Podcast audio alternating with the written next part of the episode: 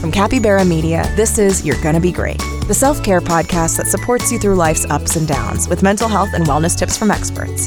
Here's your host, Emmy Evans. Hey everyone, welcome back to You're Gonna Be Great. Today is part two of the series with Matt Wright. In this episode, we'll be talking about how families and friends can better support their loved ones who are struggling with addiction or in recovery during this difficult and scary time. Matt, let's dive right in and talk about families. I mentioned off record that my um, experience with addiction is I had a brother who was an addict who died. And mm-hmm. um, just looking back, even during you know this episode, just you know all the things that like I probably could have done differently, or like I think that family members just don't really know how to offer support all the time in the mm-hmm. best way. Um, right. And especially during something like this, where, like you said, like stress is heightened. Um, and so sometimes, um, like transparency and all of that is a, is amazing advice.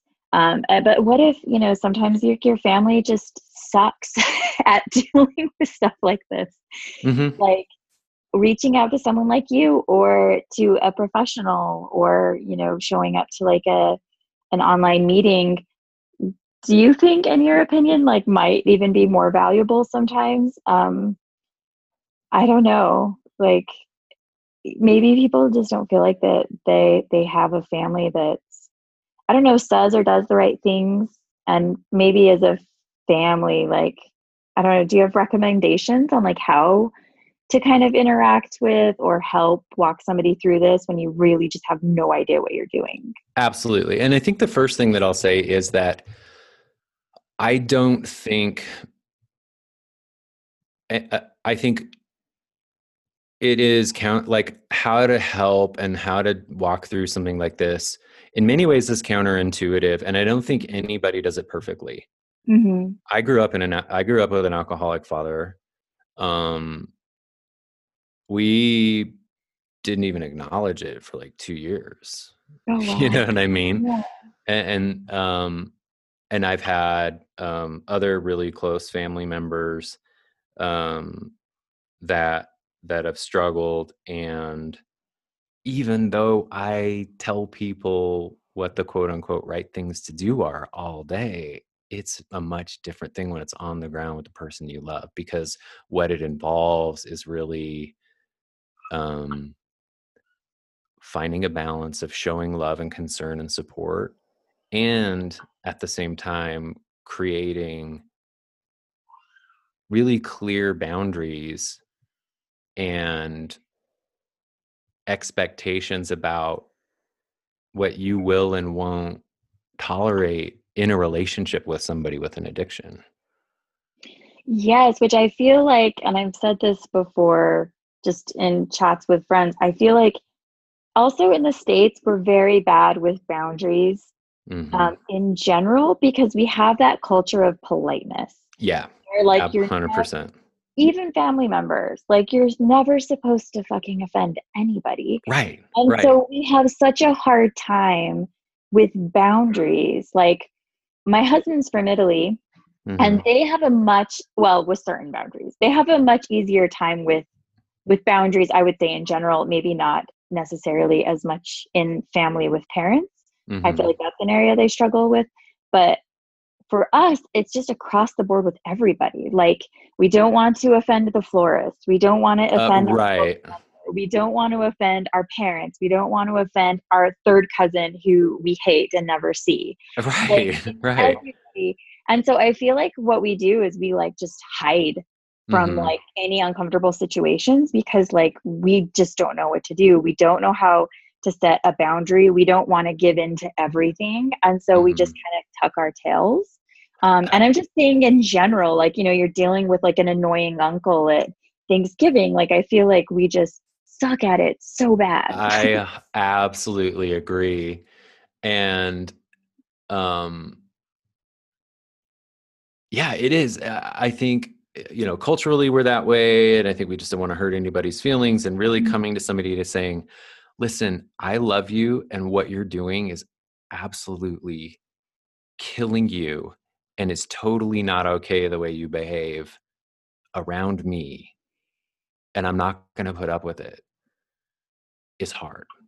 like it's yeah. especially if it's your child or your bro like like like your closest family members um, because I'll very often recommend to people hey if your loved one chooses to continue to do this because many of you know i mean a person with the uh, normally they're not self so self-sustaining.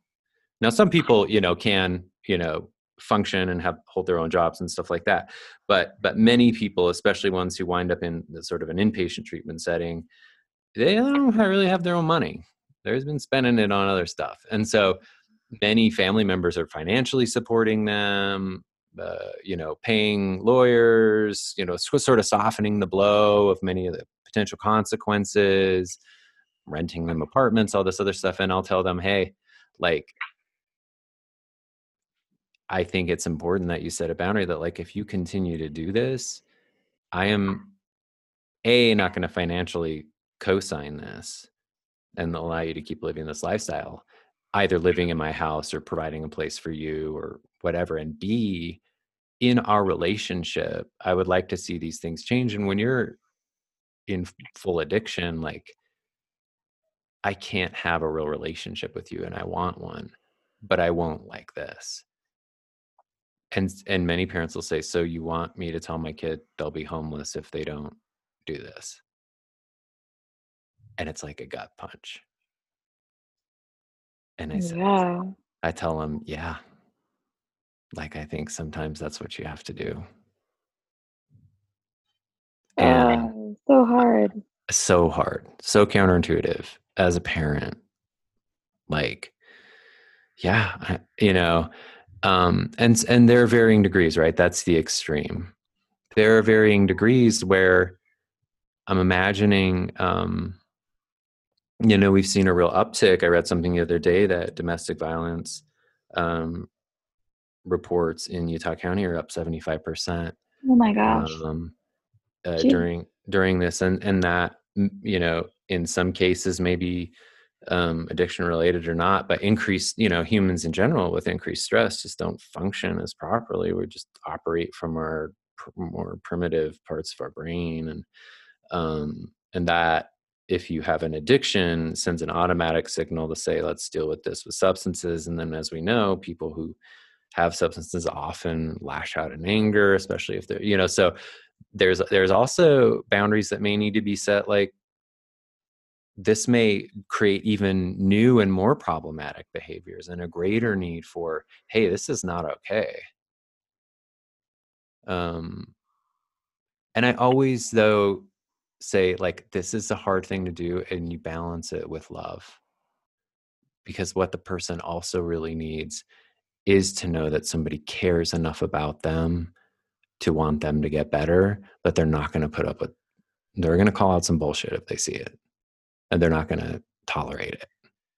But yeah and i see that's i feel like what we struggle with. It's hard to find the middle because it builds and builds and builds and then it's like ah know it was you know similar kind of dynamic in my home. It was like let's pretend things are cool and just kind of ignore what's going on and then there'd be a blow up and then we yeah. like it simmer down and then there would be a blow up and then just do that over and over and yeah. it's not it doesn't lend itself to change and i think you know the boundary thing is that especially in this time we need to protect ourselves it's not to change the other person it's just to say i have to protect my own mental health my own well-being my own space and things are hard enough as it is and you introduce an x factor into all of our lives if you're in proximity to me that is uncontrollable and erratic and i don't know what it's going to do. And so i'm not going to allow that x factor to disrupt what I'm already just trying to do my best to hold together. Mm-hmm. Yeah, for sure. But like you said, also supporting and and showing up and being loving. Right. Uh, and, uh, and so when I say the X factor, what that does is that it, it differentiates I can differentiate you as the human being that I love from this thing that is a monster. You're not the monster. This thing, this drug, this addiction, this substance use disorder, whatever you want to call it, that's the monster. And I think it's this kind of cognitive shift that way I, have noticed when i work with people helps reconnect them to their loved one that they can see underneath there that they remember and then you have if you can if that loved one if they make a shift then you have a common enemy and you work together mm-hmm. to fight that common enemy yeah yeah that makes sense um, I think it's also really important for family members and loved ones to get their own help. Whether like that's their, their own separate therapy. Their own separate yeah. therapy, Al-Anon. Um, there there are different family support groups. Unfortunately, the the community is not as robust. I was looking yesterday for online meetings for Al-Anon and some other ones, and there are some. And and actually, part of the good thing is that there are some you know you know because of the so many meetings are going online there's probably more opportunity but it takes a little bit more research for those but i would just say like whatever resources you can get because it's hard that's it's a lonely place you know i'm sure uh, you know mm-hmm. you know being uh, both of in both of our experiences you know raising a family where somebody had an addiction i know we didn't go to support groups and talk to other people about how they were dealing with it. We just kind of like kept it in our house and we're like, what are we going to do with this? I, we never planned for this. We don't have a contingency plan for when one of our family members goes off the rails. Right. And I feel like the, in when it's family, one of the, at least in mine, um, it, denial is really big. Like it's easier mm-hmm. just to pretend like everything is okay. Totally. And, or just like, you know, just write it off as like they're just kind of being a dick. Yeah. Yeah. Like, yeah. And, like, yeah. And you don't really, I mean, and also I think it's generational too. There's like a lot of ancestral trauma at play. There's a lot of also stigma about, you know, going to therapy. I feel like it's getting better, mm-hmm. but definitely growing up, like people just didn't go to therapy that yeah. much yeah and, uh, and definitely like our parents generation didn't yes um and so i i just feel you're right that's not like that's not the first step although you know in retrospect and years after getting my own therapy and stuff like i'm like oh my god i would have dealt with things so much better now like just even having like a basic understanding of like anxiety disorders and stuff you know mm-hmm. um yeah.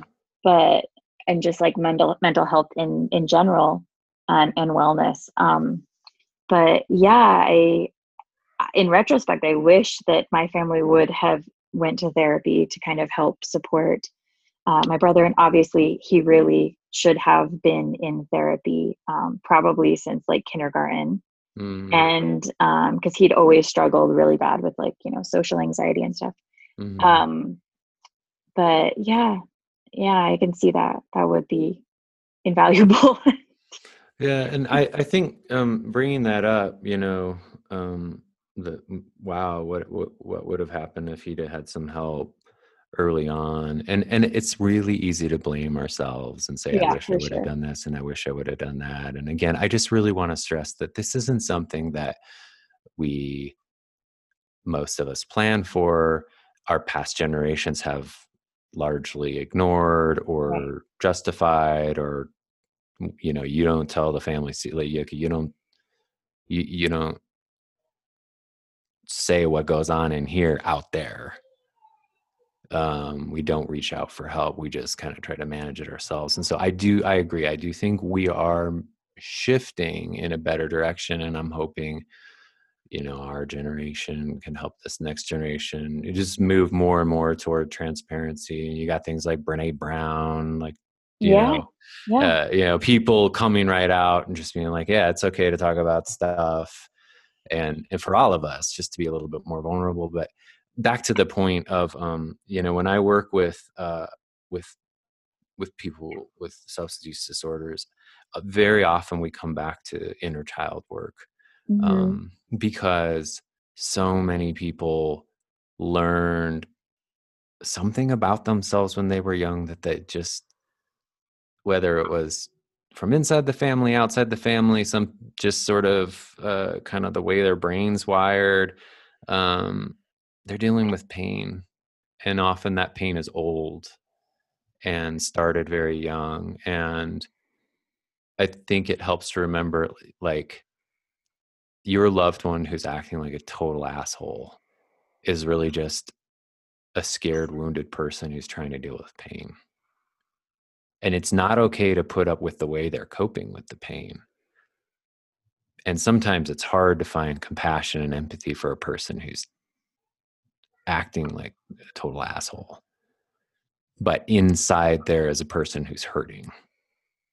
And what they really need is somebody to just say hey like i love you and and and i want you to be better and i want to have a relationship with you and i want to work together to fight this common enemy um, and we're going to need some help to do it. That is so lovely. I love that um, yeah. Do you feel like um, because things are shifting, it's it's becoming easier for people to get help and to reach out to, um, to people like you for help and um, and to talk with friends and family op- more openly about addiction and what they're going through? I do. Um, I do think so. I and and this is just sort of my own anecdotal experience but you know I, I remember know i think my my addiction didn't come till my 20s but certainly uh, you know in the 90s when i was you know a teenager we didn't talk we didn't talk about depression and anxiety and going to therapy like it just wasn't a right. we had and i had all this stuff inside of me like you know like gnarly stuff that I, I couldn't talk about and I do see, especially, you know, we work with a lot of folks um, in their 20s, and I do see that they have a much more robust language around this. Now, granted, a lot of them have already had some therapy by the time they come to us, but I do see, um, for example, uh, young men being able to talk about their feelings much more so than my generation and certainly the generation before that um, being able to talk about mental illness, being able to talk about what's going on with them. Um, but I also see some ambivalence with it too. And I also, mm. yeah, so I'm not saying it's, I think we're on a, on a better course. I do think that, that some of it is we just have a better social language around it and awareness around it. Um, and that's, that's encouraging to me. Yeah, yeah. I I hear my younger siblings talk and I'm always like really impressed with their just awareness about wellness even if they don't like they they they understand what like even basic things like meditation mm-hmm. are like things that we just didn't grow up with. So Yeah. hopeful. Now, the the application of it is sometimes a different thing right totally, totally. having having a conceptual construct of what it is and applying the solution are two different things and i think sure. part of that's being human we, you know and and that's where the rubber meets the road and, and to your question do you find people reaching out like it's easier for them to reach out like that's a little bit more I don't see, uh, you know, I, I, see more awareness, but not quite as much improvement, some improvement in still being able to bite the bullet and say like, yeah, when, when push comes to shove, like I need help, I'm going to like reach out to this person or that person. But, but I do find once it becomes, and this is why I think there, the, the, um, having communities is important um, I think one of the genius things that AA did right on was they said, you know, recovery is just one alcoholic talking to another because it really encourages this idea that it's just okay to have a conversation about what's going on inside of you and that together you're stronger in fighting whatever that thing is just by being together. Wow. Yeah. So what would you what would you who who would you recommend people reach out to like just by chance if there's anyone listening to this episode who might be struggling with addiction mm-hmm. um, what is a first step for them um, especially during the pandemic i mean i like you said before that's really probably holding people back but what what would your recommended like very first step be in like trying to sort of get help right now um i would first take stock of who in their life they feel would show up for them and mm-hmm. reach out to those people i think if those people are capable maybe of of having the conversation but i think you know as family members or loved ones we're usually respond pretty positively when someone is finally accountable and says hey I, I'm, I'm trying to look for help i would go to the people that can kind of offer that initial response of of love and warmth and hey let's do this and i'll we'll mm-hmm. do this together um, then i would contact um, depending on you know there are many i would i would go to uh, very often therapists who specialize in addiction have a pretty good understanding. They can do an evaluation even if it's not in person of what kind of care a person might need.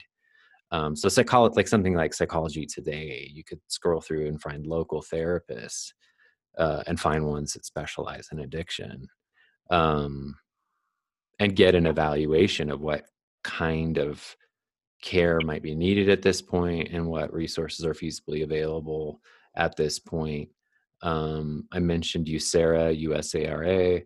Um, they're a local um, organization that does a lot in the community for people with substance use disorders. Um, anybody you know that's gone through it or is sober or has any kind of connection to like that uncle who got sober 20 years ago, you know, or yeah. whatever it is, like just a conversation, especially like I think what a lot of people love to hear is somebody who gets it, who's like, yeah, I've been through what you've been through. I know where you're at. It's going to be okay.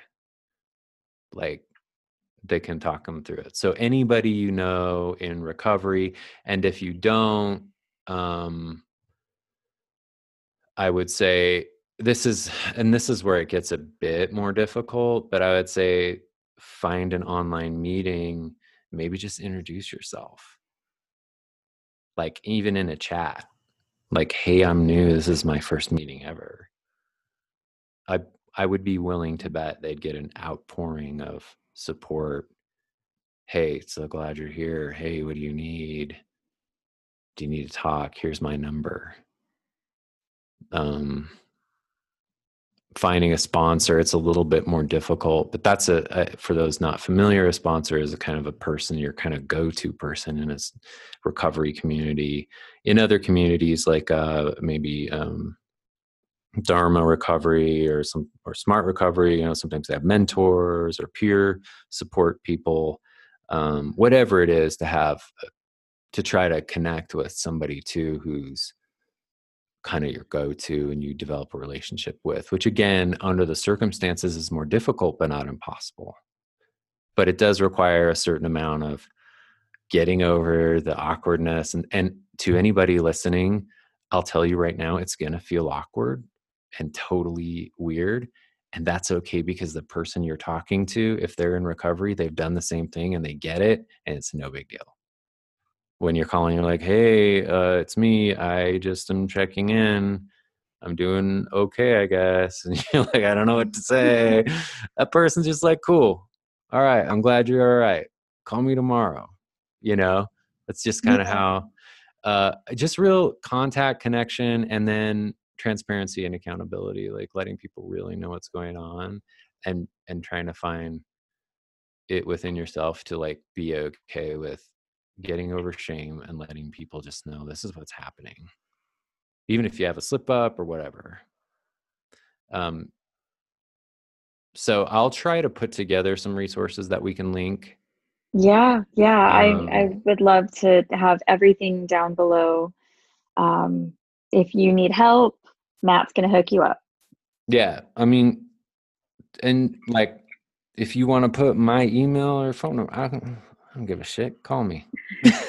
I'll talk to you. you know, that's so sweet. And like, seriously, Matt, so good talking with you. Like, I learned a lot and just really good information just really solid, dude. Thank you oh, so much. thanks. I'm so glad it was helpful. Yeah. And um, yeah, like like Matt said, we're going to put all of the resources below. If you need help, um, you know, staying in recovery, if you need help getting help, um, just check out the resources, and and I'm sure that there will be plenty there to get you started, um, to get you what you need. Um, Matt, it was so good having you. Thank you so much for sharing your time, and um, it's been a, it's been a pleasure. My pleasure too. It was great talking to you, and thanks for having me. Thank you so much for listening to this episode of You're Gonna Be Great. If you've got a minute, please share with your friends and family and leave a review. If you've got questions or comments, or you're interested in being a guest on the show, you can find our contact info below. Thank you and stay safe out there.